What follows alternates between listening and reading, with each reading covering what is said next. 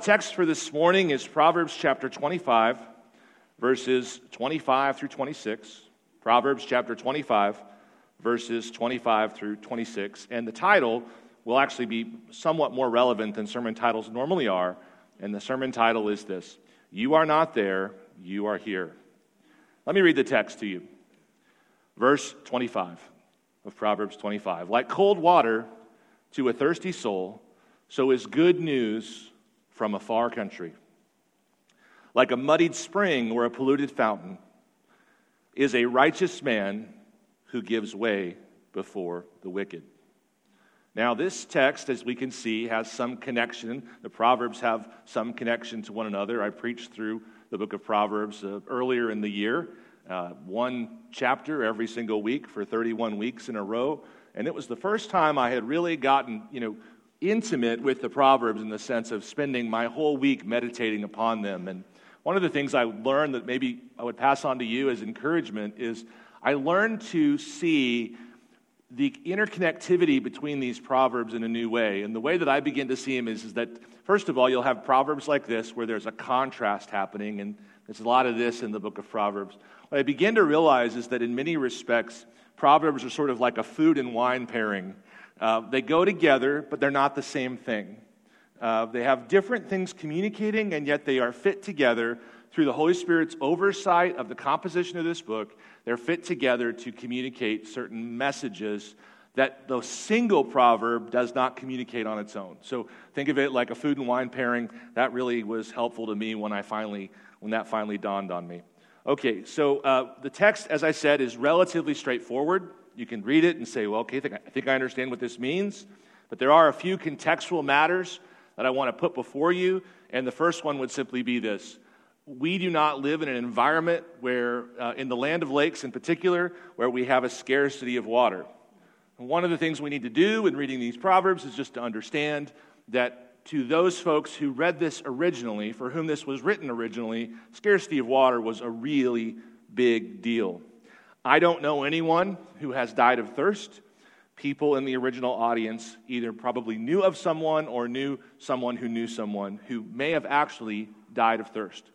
When we read passages about water in particular in the Bible, we, we really lack sort of an emotive connection that the original audience would have felt when they had seen mention, for instance, in verse 25, of cold water in particular, of a spring in particular, of living water, and these sorts of things. It's hard for us, with the availability of water, to understand the emotive response someone would have felt when they had read those particular passages. Another thing to think about is that um, in addition to like our easy access to water, um, we have easy access to communication and to travel. And so, verse 25, that would be something you'd want to bear in mind because, like verse 25 says, like uh, cold water to a thirsty soul is good news from a distant land. And that would maybe be a little difficult for us to connect with because we don't really have the experience of sending a loved one off with no communication for a great number of, uh, a great number of months at least, and to have that person return. Sometimes when you're in the epistles, you can see this happening in real time in the epistles where Paul will send someone to check in on the state of a church or to check in on the state of an individual and then return with that information. So you'll see this proverb actually happening practically as you read the epistles. Uh, another thing to think about is that the water itself was scarce and good water was even more scarce. So you had you there wasn't a lot of water in general, and then, even with that water available, a lot of it wasn't drinkable, a lot of it wasn't usable. And the thing about that is, is that people would build their homes around these water sources. And for the most part, these water sources would hold up, but not always. Uh, you could potentially settle in an environment that has reliably uh, a 10 year drought. There's a spot in southern Kansas that is wetlands, and then every 10 years, it dries up. And so you wouldn't know that thing, of course, back then, and you'd build your house around an environment thinking this is a good place to be, and then find out all of a sudden that it's no longer a good place to be. Now, you can add on sorts of other additional complications um, an animal could fall sick and die and fall into the water source, ruining the water source for a time. You may not know that. It may not taste any different. And so the problem of good water is also present in our text because uh, verse 25 we see the good water, the cold water to the thirsty soul. But in verse 26 we have this idea of a muddied or polluted spring. There's a passage in Isaiah where, or I'm sorry, Jeremiah, where Jeremiah is throwing a bit of a fit, throwing a bit of a pity party, and he says to God, Were you like to me an unreliable stream?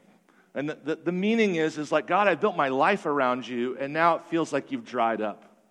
It feels like you've abandoned me. And God, God slaps him around a little bit and says, let's separate the worthless from the, worth, the worthwhile and so forth. And, and God says, you're wrong. I'm not unreliable. You can trust me and so on and so forth. So those are things to think about. I think another thing to think about as we get into the text further is just to understand that uh, when it talks about in verse 26, the wicked or the righteous giving way to the wicked, that doesn't necessarily mean sin or compromise, though it could. Certainly, that's one way we would see that. But also, just this phenomenon we see in wisdom literature in general, where sometimes it looks like the evil just win. They are smarter, they are stronger, they're better organized, and so on and so forth. So, when you're reading verse 26 and you're seeing uh, the righteous give way to the wicked, that doesn't necessarily always mean spiritual, moral compromise, uh, fall into temptation. It could also simply mean that it's, you were watching someone who was doing well, and then suddenly it looks as if evil was stronger, smarter, uh, cleverer, and so on and so forth. Now, that's a bit about the text, and let me explain the title. This, the title comes from one of the funniest moments that's ever happened to me in my marriage. Uh, I started ministering very young. Uh, I would only been married a couple years. As Nate referenced, we've been married for about 28 years now. And very early on, I was pastoring in a very small town in Illinois. And my paycheck for the whole month was $800. And we actually had trouble eating. Like, we were actually doing very poorly. Uh, as you can imagine, even though that was quite some time ago, $800 was not enough to feed, at that time, myself, my wife, and two little babies. And we had this car. I'll never forget this car. It barely ran, and uh, it didn't have air conditioning. There was a moment where we were traveling somewhere, and we had the babies in the back seat. It's 100 degrees outside. We've got all the windows rolled down. And it's the kind of car where you dare not stop too long at a stop sign. You're just like not sure that it'll be there for you when you want to go again. Both girls filled their diapers in the back of that car at that stop sign, or I became, I became aware of the filling. Uh, let's say, let's put it that way. Um, Angela and I were fighting. That's my wife's name. We were fighting uh, probably like over nothing, except that we were hot and feisty and young and, so, and poor and all, you know, all those sorts of things. So we've got this incredible stench coming in the back seat. We're both sweating. Me in particular, I'm just dripping sweat. And we're at this stoplight and at the same time that we're there, a guy in a Jeep pulls up. Brand new Jeep, doors off, top off, listen to the Eagles, speak of Dad Rock. Take It Easy was, uh, was or East, Peaceful Easy Feeling was, was playing on, on his radio. And this guy's my age. And he's sitting there in a tank top with the doors off and the top off. And next to him is a girl my wife's age. And she's sitting there with a tank top also and they look so happy.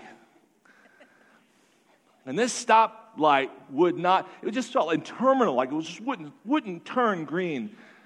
And I found myself with my, arm on, with, my, with my arm on the window, just looking over at these people who had chosen a completely different path in life than I had.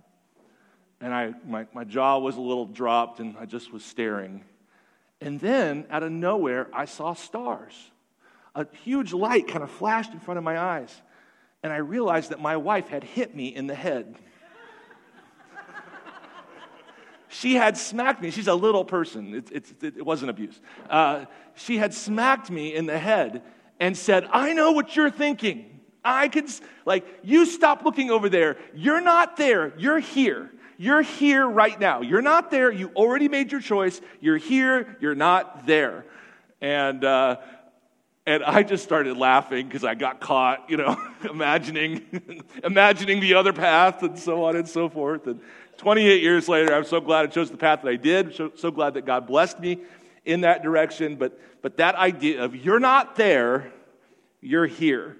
Like that's something I want to carry you through as I continue to talk with you this morning as we look at these two verses. So just bear that in mind.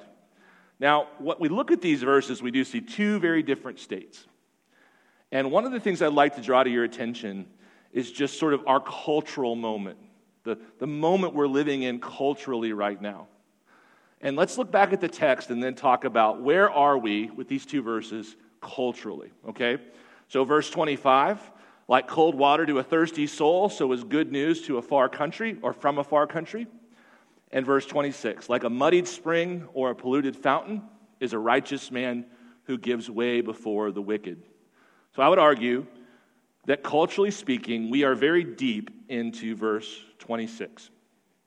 We are very deep into verse 26. For the last 23 years or so, I have witnessed a phenomenon that some refer to as demoralization happening at every level in our culture. Demoralization just means the process of making someone lose confidence, enthusiasm, or hope. It, it means causing someone to doubt the goodness of a situation, to remove their hope, their encouragement, and so on and so forth. Now, there are, there are different ways to think about demoralization, but one of the more helpful ways that I've heard is to break it into four categories. There's moral demoralization, which, which involves making it difficult for people to discern right from wrong. There's perceptual demoralization, which is making it difficult for people to discern between real and fake. There's social demoralization, which makes it difficult for people to know who they can trust and who they can't trust. And then there's epistemic demoralization, which just means it is increasingly difficult for people to know what is true and what is false. And I have watched this unfold in the last 20 years of my lifetime and seen that everywhere I look for the last 20 years or so, we have been experiencing a cultural demoralization. Now, I would argue that that's what verse 26 describes. Verse 26 describes looking at a water source that you have come to rely on, hope in. Uh, you find a water source, you're very thirsty, and it turns out that either the water source was polluted all along or it suddenly becomes polluted. And I would argue that over the last 20 years, what we're seeing is at an institutional and cultural level, we're seeing institution after institution after institution give way to the wicked. And essentially, the things that the, the, the institutions that bring us life, that are supposed to preserve uh, our, our goodness and, and our neighbor's goodness, one by one, systematically, not only the institutions, but individuals, we see consistently good water turned bad. And remember, it's hard for us to understand how important water is. Over the last 20 years, I've seen almost all of our government agencies either be corrupt or at least inept. Uh, author Walter Kirn, a novelist, came up with a word that I like slobotage. It's like such poor performance, such ineptitude that it looks like it was on purpose. Slobotage. We've seen our financial markets become something that they had never been before. The, the, the, single most secure asset in the American economy crashed in 2008. We've been printing massive amounts of debt and deficits for years ever since. One day, just Google deficit increase over the last 20 years, you'll see what I mean. Uh, celebrity pastors, we find not only to be fallen men, which we all are, but very often frauds, fraudulent. Not simply fallen, but often fraudulent. Some of the most crowning moments of athletic achievement in the past 20 years have since been tarnished by performance enhancing drugs. The safest place for most of us growing up would have been your public school. And today it feels like it's only we only get a month or so break before we see another tragic shooting at a public school or some other public place. I read earlier that 50% of all voters believe that cheating will affect the 2024 election. We are living in a time of cultural demoralization. All of the institutions and individuals we want to turn to for help and hope are showing themselves to be polluted. We've grown so accustomed, so accustomed to discovering hidden hypocrisy that the English language is itself changing and adapting to accommodate this moment we are in in the culture. And so now we have phrases like mainstream media and big pharma and deep fake and fake news and trolls and bots and phishing. It was revealed recently that 19 of the 20 most popular Christian Facebook accounts were actually automated bots coming from Russia.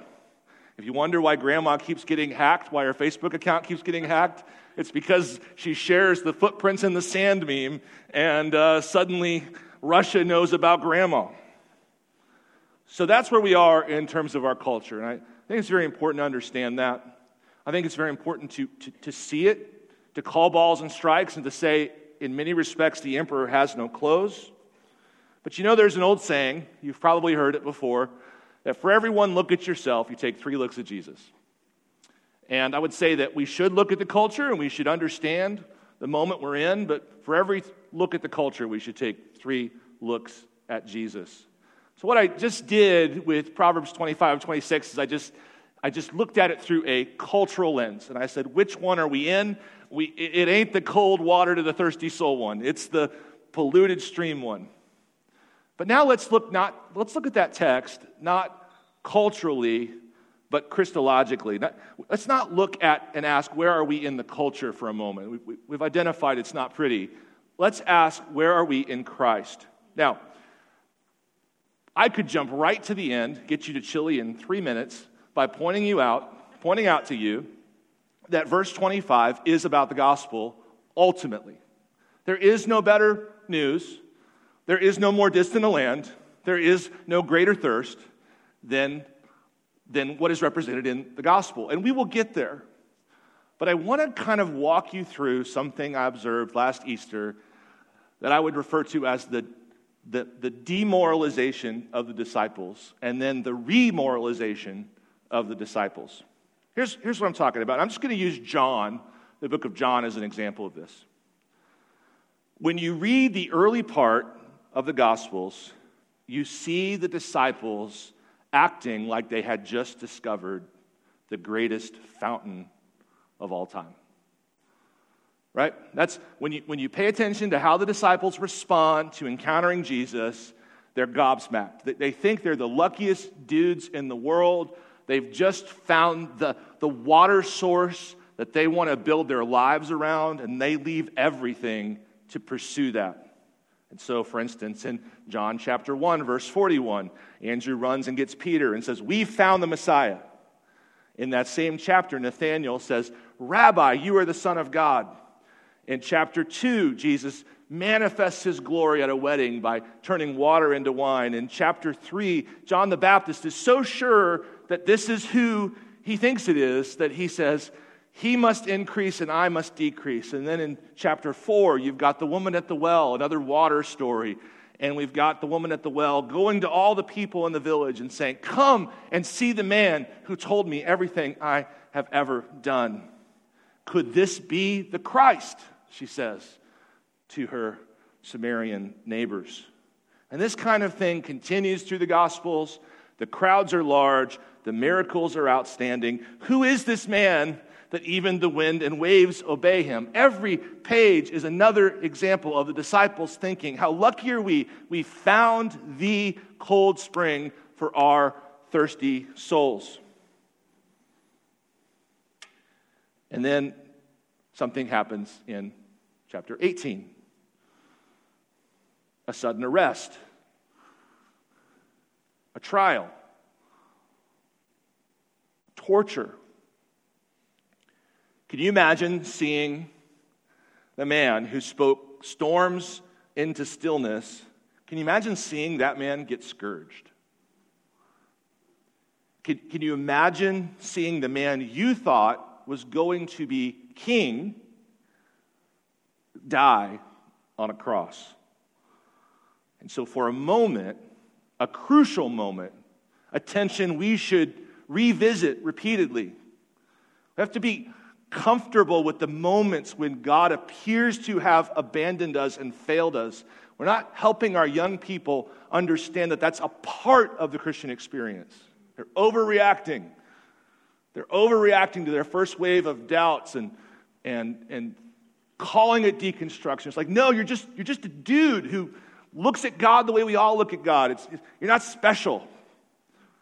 You're just a normal person having normal kinds of doubts. And so we want to embrace not just, we don't want to make it easy and say, Jesus is the cold water. Be dismissed, eat some chili. We want to, we want to walk through the tension that the disciples themselves felt. And that tension was, we have found the Holy One of God. He is the Christ. Who is this that can, that can calm the storms? He is the Son of God. To whew, another righteous man got mowed down by the wicked. Not in the respect that he compromised, not in the respect that he sinned, but in the respect that in those two chapters, it just appears he wasn't up to the challenge. It, it just appears that evil is stronger and smarter. It's interesting aside that, you know, conspiracy theories are like a thing now, and we talk about them a lot, and so on and so forth. It's really, really encouraging um, to see that in this particular moment, the disciples became aware of a real conspiracy theory that was actually working against Christ and executed against Christ in an unfair trial, and so on and so forth. And they become aware and, and what it looks like at that moment is that the schemers on the side of darkness had a better plan and they had more power. And so now they go from saying, We're here in verse 25 of Proverbs 25. We're here. We found the cold water. To, We're here. We're in verse 26. He, he couldn't stand against the wicked. He, he gave way to the force of evil. But then Sunday. See, this is just how the Christian life feels sometimes, my friends. It, uh, Friday can feel a lot different than Sunday. And praise God that our feelings aren't our faith. Sunday, reading from the book of John in chapter 20, both of them, Peter and John, were running together. You could tell, you could tell John wrote this because he's constantly bragging about his hops, about his speed. Both of them were running together, listen to this, but the other disciple outran Peter and reached the tomb. And stooping to look in, he saw the linen cloths lying there, but he did not go in. Then Simon Peter came, following him, and went into the tomb. He saw the linen clothes laying there and the face cloth which, he had, which had been on Jesus' head, not lying with the linen cloths, but folded up in a place itself. And then the other disciple who had reached the tomb first also went in, and he saw and believed. For as yet they did not understand the scripture, that he must rise from the dead. Then the disciples went back to their homes. It took a moment for it to sink in, but they flipped again. they flipped back to verse 25. They're like, no, no, no, no, we thought we were in verse 26. We're actually in verse 25. We're not here, we're there. And that's, that, that's I think, the essential kernel, the, the most important implication of Proverbs 25 25 is the gospel itself, crowned by the resurrection of Jesus from the dead. So I want to just close out our time here uh, by looking at that verse again and thinking gospel thoughts. Okay? All right, so verse 25. Like cold water to a thirsty soul, so is good news from a far country. Now, we could meditate on a variety of aspects in which the gospel lines up with this particular text. For instance, we could think more deeply about the distance idea because Jesus is good news from a distant land. This is the Christmas message that we're gearing up to celebrate and sing about that Jesus is good news from a distant land. We could think about the massive ontological or spiritual differences, even between us and God, that's due to sin. We were not going to work our way to reach and over, overcome this massive distance. God came to us. He is the good news from the distant land. We could talk about the mystery of the gospel. Cold water is cold because it's buried in the ground. And then it bursts forth often sometimes in unexpected places or you discover it and you didn't know it was there. So we could, we could talk about how the gospel hidden for the ages has now been made manifest to us. And that we're all eager drinkers slurper uppers of the cold water of the good news but i want to draw your attention to something that's a little more relevant to the cultural moment i want to draw your uh, attention to the word news like cold water to a thirsty soul, so it was good news from a far country. The first reason that the gospel is good news from a distant land, the most essential reason, bear with me, the most essential reason that it's good is that it's news. It's not, we don't have a good idea Sorry, sorry to Jordan Peterson in advance, we don't have a good mythological map of meaning. We don't have good hopes. The gospel is good news built on a historical fact the life, death, and physical bodily resurrection of Jesus Christ. Now, I want you to really key in on the factual nature of the gospel the newsiness, if you will, of the good news, the historicity of the news. Why? Well, because in a moment of cultural demoralization with AI and deep fake and leaders we thought we could trust who turned out not to be trustworthy, in an age full of feelings over facts, we need a gospel that is based on news. We need a gospel. And let's, let's be honest, friends. The second it stops being true, it's no longer good. It's bad because lies are bad.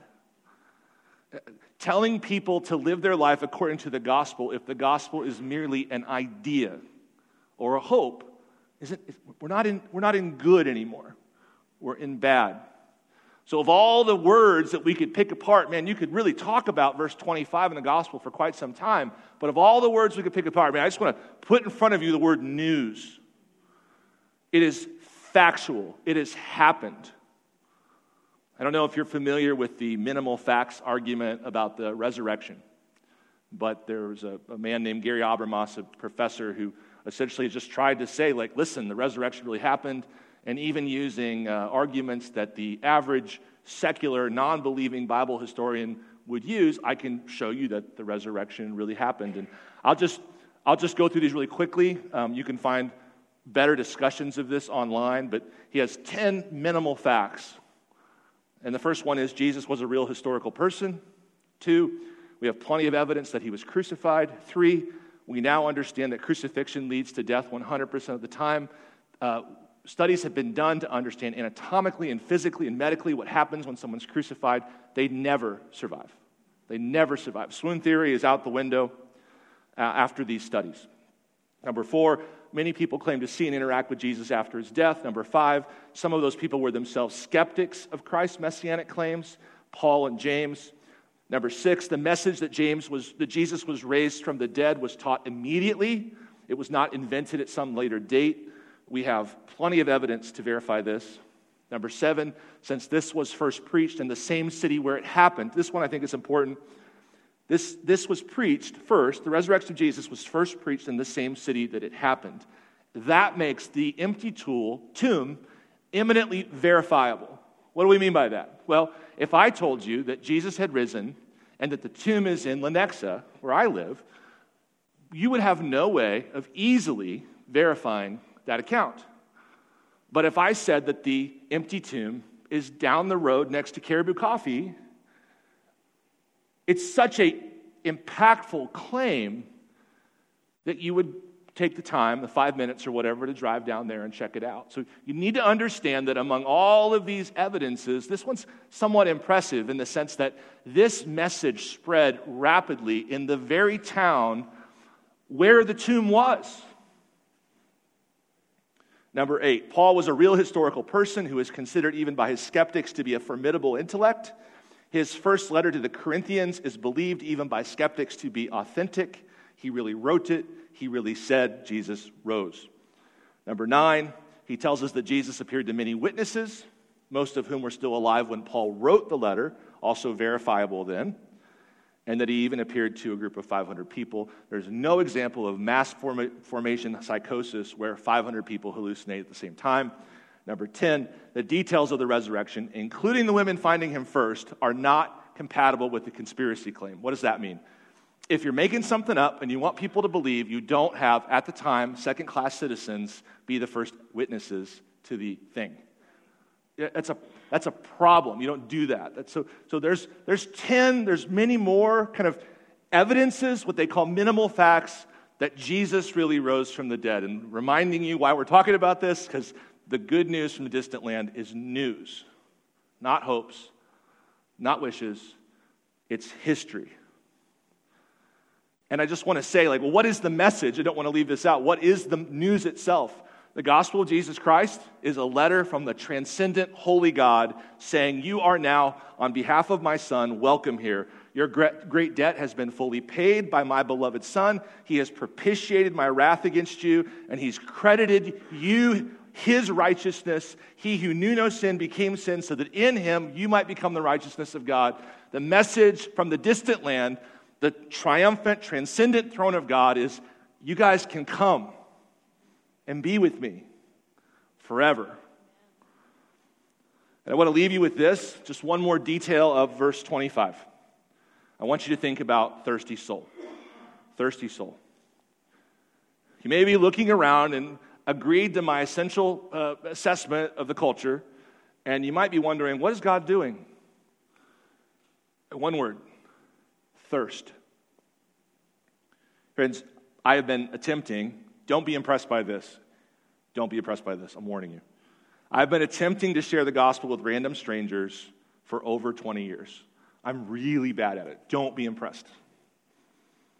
Um, but I've been trying for 20 years, at least. I, I taught myself how to do small talk with strangers just so when I was standing in line at the coffee shop, I could like talk. I'm not naturally a small talk guy. Um, I, I, want to talk about the demoralization effects of the culture the last 20 years. And, you know, not, and, and, so I had, to, I had to learn some things to even be able to do this. And so I, I tried to figure it out. And, you know, I, am pretty good at it now. I can talk to people. It's, it's quite impressive. Uh, even pastors can learn to talk to people. Yeah. Guys, I've been, I've been doing this for over 20 years. I have never been in a moment that is as easy and as fruitful as right now.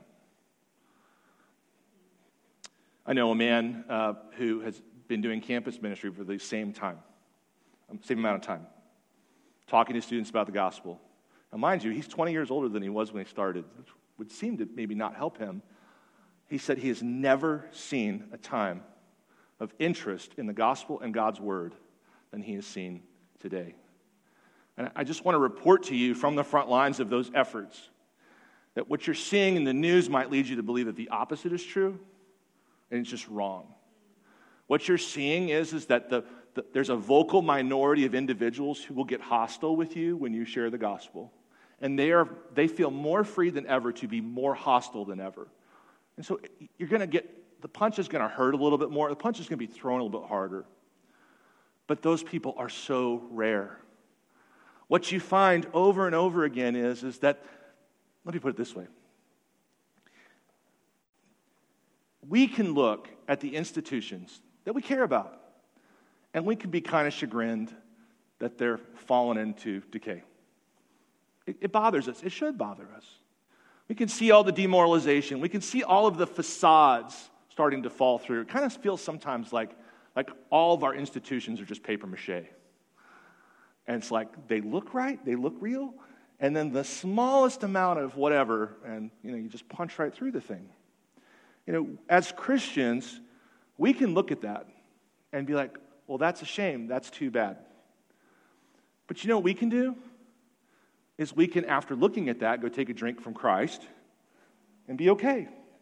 But, friends, listen, please. Those without Christ, those polluted institutions, that's all they have. That's it.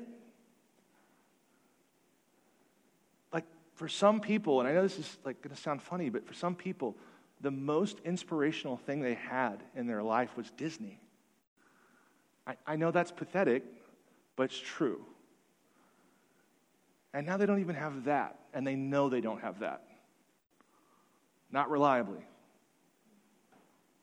They used to turn to Disney for inspiration to some degree, and now they get intersectionality, you know. Friends, people are thirsty. Why is God allowing this cultural moment to take place?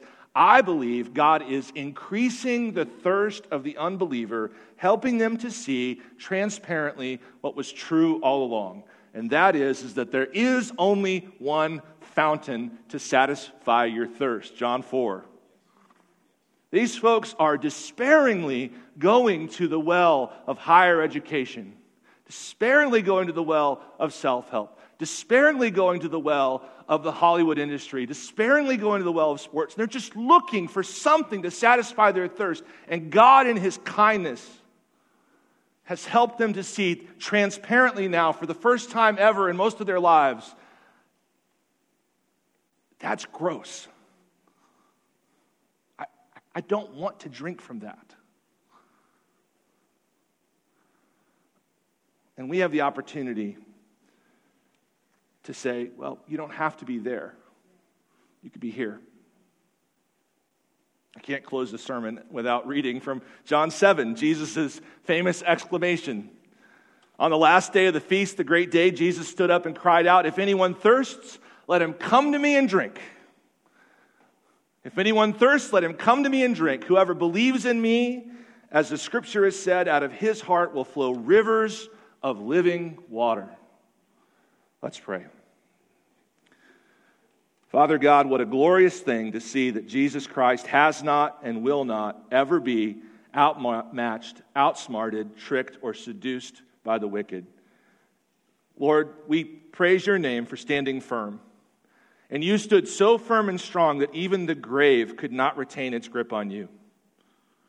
Lord, I was reading in Psalm 11 earlier in the week, and there's a scoffer who appears early on and asks the question If the foundations are destroyed, what will the righteous do?